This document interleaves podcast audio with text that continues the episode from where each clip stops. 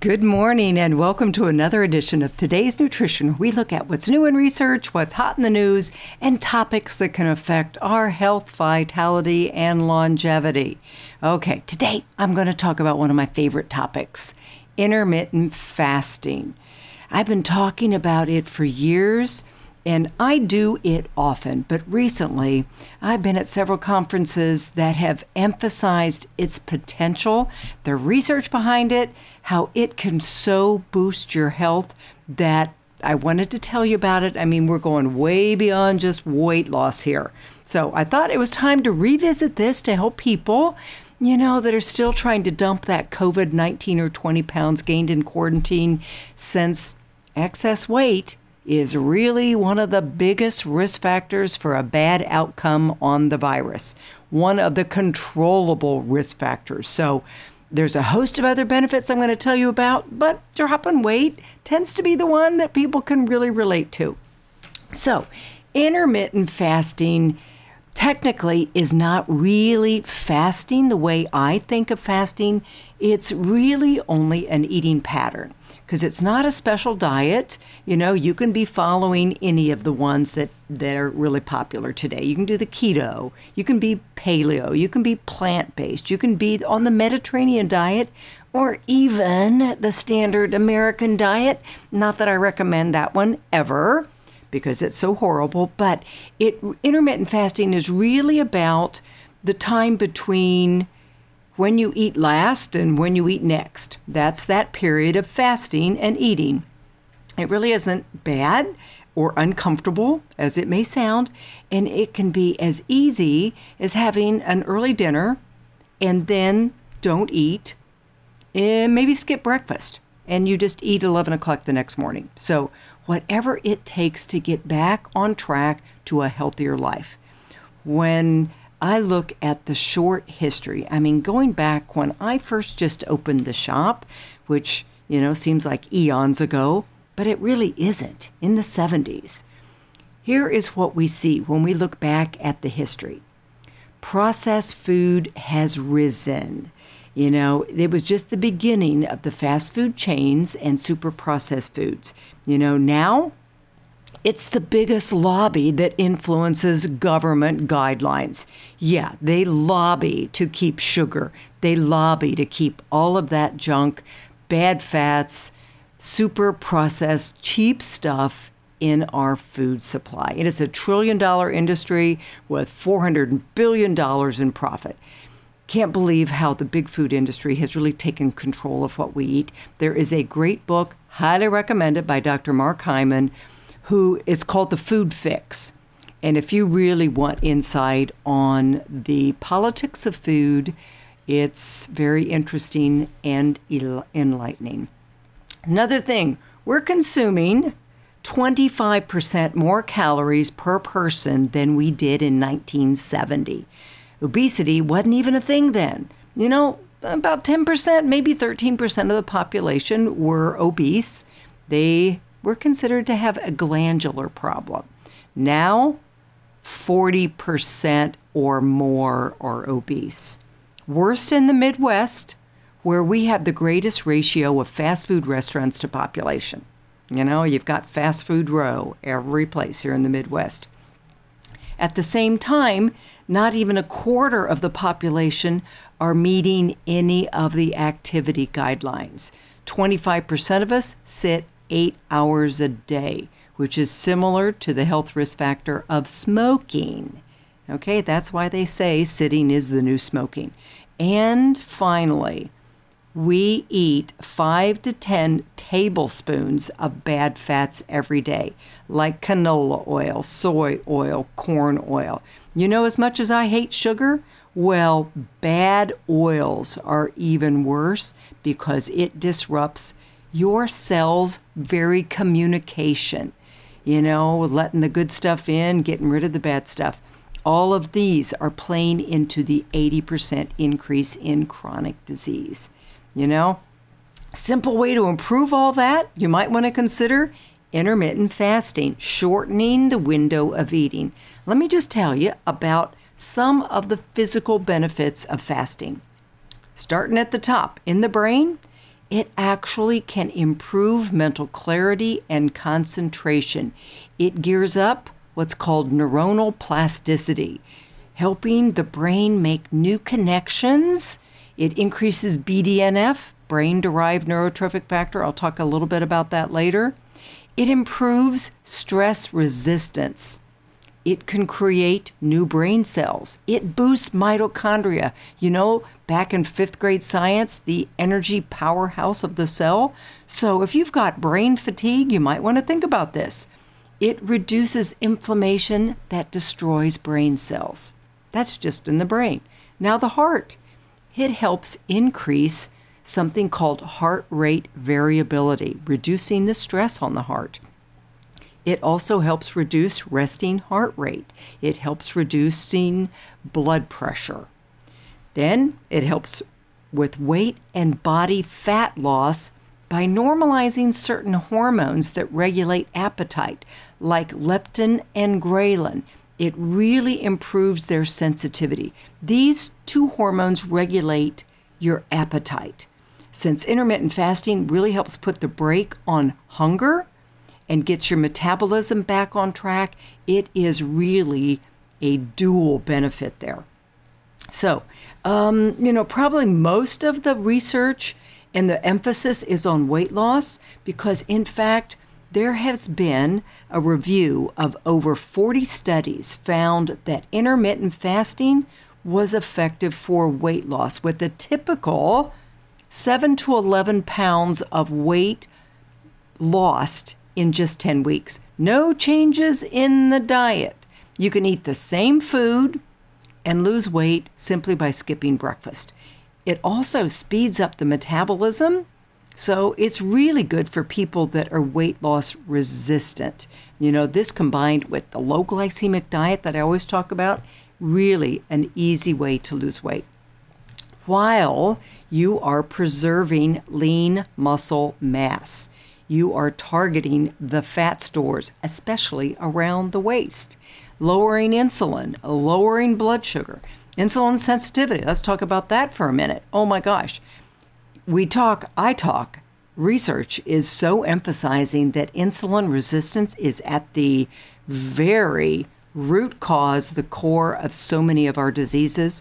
So diabetes, women with P C O S, fatty liver disease, heart disease, skin tags, metabolic syndrome. So non-alcoholic fatty liver disease, that can be reversed, because if it's not, it's going to lead to scarring of the liver, and you do not want cirrhosis of the liver. So basically, when you stop overeating, the liver just burns up that fat that it's stored all around it. So it reverses type two diabetes, increases energy, improves fat burning.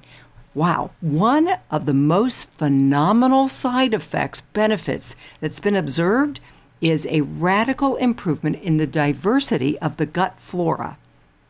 When you support the gut flora, which, you know, those little bugs outnumber us by a lot, maybe as much as ten to one, intermittent fasting is one of the most important things you can do to improve your immune system so you don't get sick. In this viral age, that's really important. eighty percent of your immune system is in that one cell thick gut lining.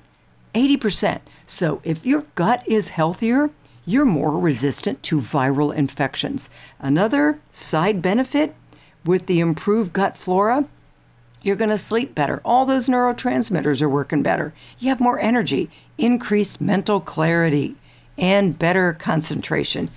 Excuse me. The gut really is the next scientific frontier. Thousands of papers are written every year, the last year alone, on the gut flora. Essentially, every aspect of your health can improve if your gut flora becomes balanced. Little caveat though, if you have leaky gut, it it can release a lot of toxins, lipopolysaccharides. So if you do get that icky feeling, you might want to take a few capsules of activated charcoal and chlorella. That's going to help absorb those toxins. Okay.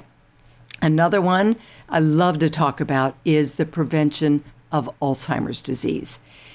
possibly because insulin resistance is so strongly associated with dementia. You know, there was an M I T study that found that a twenty-four hour fast improved stem cell regulation and promoted the growth of new brain cells. So really important.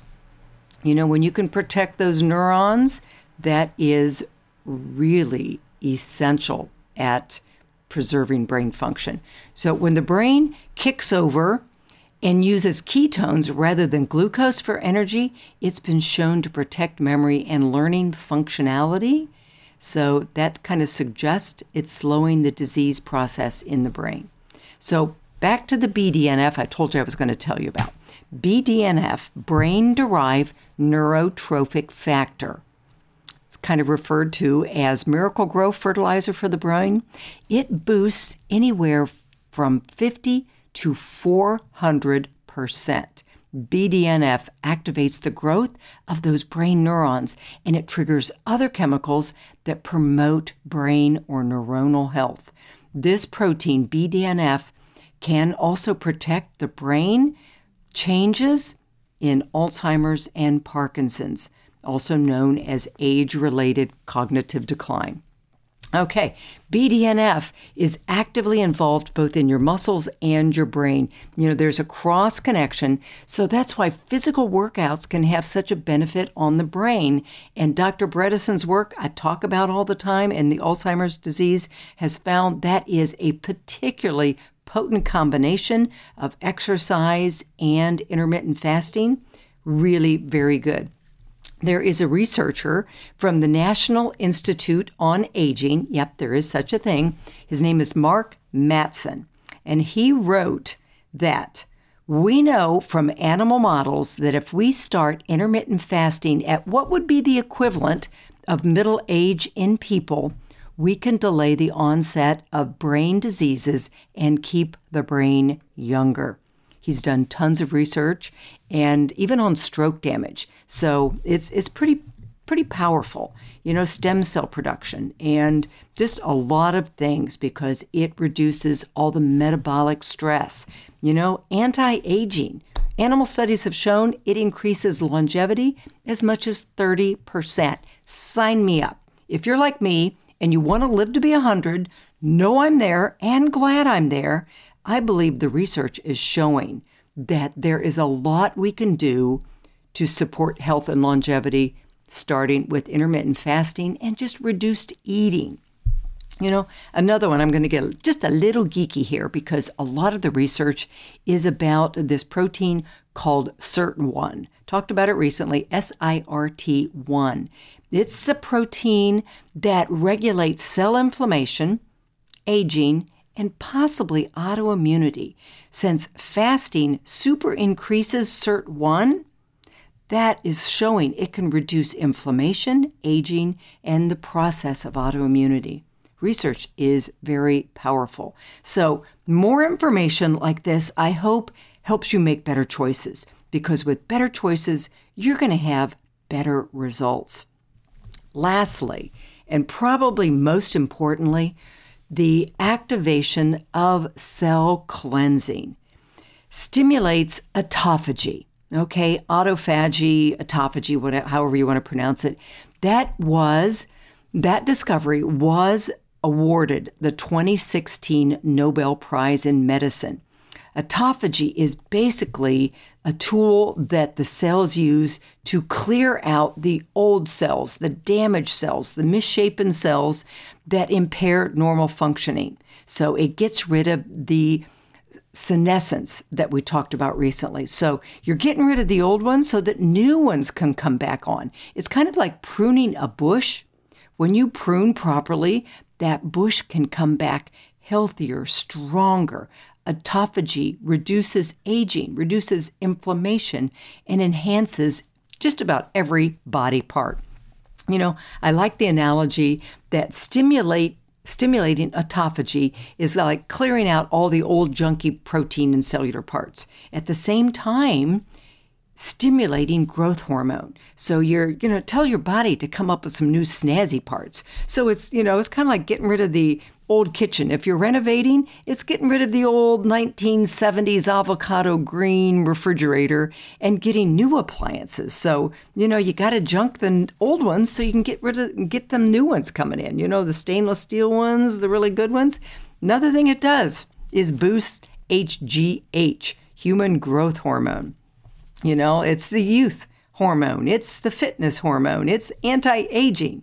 So if you're doing the intermittent fasting, you're doing all of that. It takes a little time to become what we call metabolically flex- flexible or fat adapted, which means you can easily go from fat burning to carb burning. You know, whether whether you're going to eat the food, burn the food you're eating, or burn the food that you've stored. You know, that's it's kind everybody's different in how fast they become metabolically flexible, depending on how your liver and your pancreas kind of recover from overeating. But you it's, it takes a little bit of time to go from the hangry, you know, that's even some commercials are advertising certain candy bars as the cure for hangry. Not hardly. You know, that sugar is just going to promote the insulin resistance that caused caused it to begin with. So anyway, oh man, it's, you know, cardiovascular health. It is so good for correcting the cholesterol, the blood pressure, the L D L, the triglycerides, all those things. There was a study published um, June twenty twelve that found that people who fasted regularly had a fifty-eight percent lower risk of coronary disease compared to those who never fasted. So many good things. A lot of different ways to go about fasting. Total fast, don't really recommend unless you know what you're doing. That's water or tea only. I like the reduced window. So it's basically, you know, you eat from eleven a.m. in the morning till seven p.m. That's my personal favorite. You can drink coffee, tea. Better yet, you can put some M C T oil in it or brain octane so that you have those, those ketones to keep you cognitively really sharp. Helps with appetite.